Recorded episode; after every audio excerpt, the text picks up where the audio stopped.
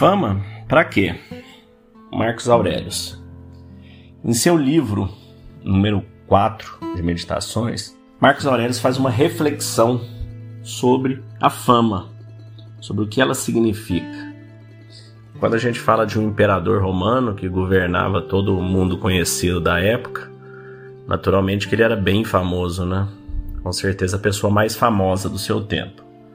E ele faz essa reflexão, e eu acho que é uma reflexão muito interessante para a gente pensar nos nossos tempos, onde essa busca pela fama, pelos cliques, pelos likes, ela é tão intensa.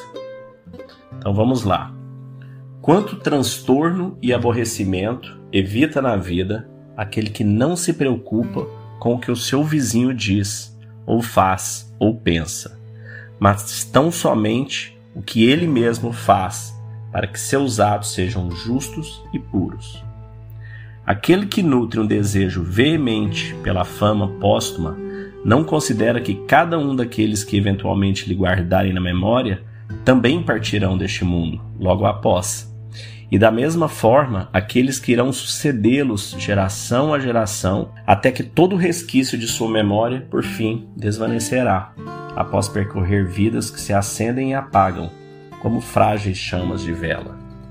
Mas ainda que os que se lembram de você fossem imortais e que sua memória fosse indestrutível, o que isso significaria exatamente para você? E não me refiro ao que a fama significa para os mortos, mas antes para os vivos. De que lhe vale toda glória e aplauso, senão para lhe seduzir a tomar atalhos na vida? Despreza então toda ilusão toda alegoria externa e se preocupe em tornar bela a sua própria ascendência. Marcos Aurelius. Bom, eu acho que a gente quando a gente escuta algo de alguém que não tem aquele algo, né? É uma coisa. Agora, quando a gente escuta de alguém que tem em seu ápice, né, como é o caso do imperador, que tem toda fama, glória e dinheiro, e nos escreveu, nos deixou esse essa joia desse texto dele, dessas meditações que ele vinha fazendo, a gente tem que parar e refletir o, o quão isso é realmente insignificante, o quão insípido, o quão passageiro, o quão sem valor tudo isso é.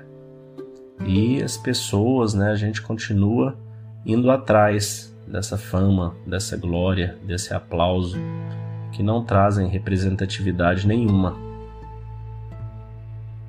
se a gente pegar inclusive muitos atores famosos, cantores, quantos deles chegam no ápice para aí se jogarem nas drogas, na depressão, é, porque chegam lá e veem que aquilo não significa nada. E muitas vezes é até pior ter do que não ter, né? Isso atrapalha você, como Marcos Aurélio diz ali no, no finalzinho, né? De que lhe vale toda a glória e aplauso, senão para lhe seduzir a tomar atalhos na vida. Então é isso, eu acho que fica essa reflexão para a gente sempre olhar para dentro e não nos preocuparmos com os vizinhos. Calma da mente é conexão, intencionalidade, foco por uma vida que vale a pena ser vivida. Acreditamos que a sociedade está enfrentando desafios significativos, com níveis alarmantes de ansiedade, medo e depressão. Acreditamos que a cura está dentro de cada um de nós e nosso propósito é ajudar as pessoas a encontrarem a serenidade mental como o primeiro passo para reconectar consigo mesmas e alcançar o bem-estar do corpo, da mente e da alma. Acreditamos na transformação individual para a cura coletiva. Dentro da Calma da Mente, nós oferecemos um programa baseado em uma filosofia com mais de 2.300 anos, o estoicismo, apoiado em técnicas de meditação e visualização validadas hoje pela neurociência e pela PNL.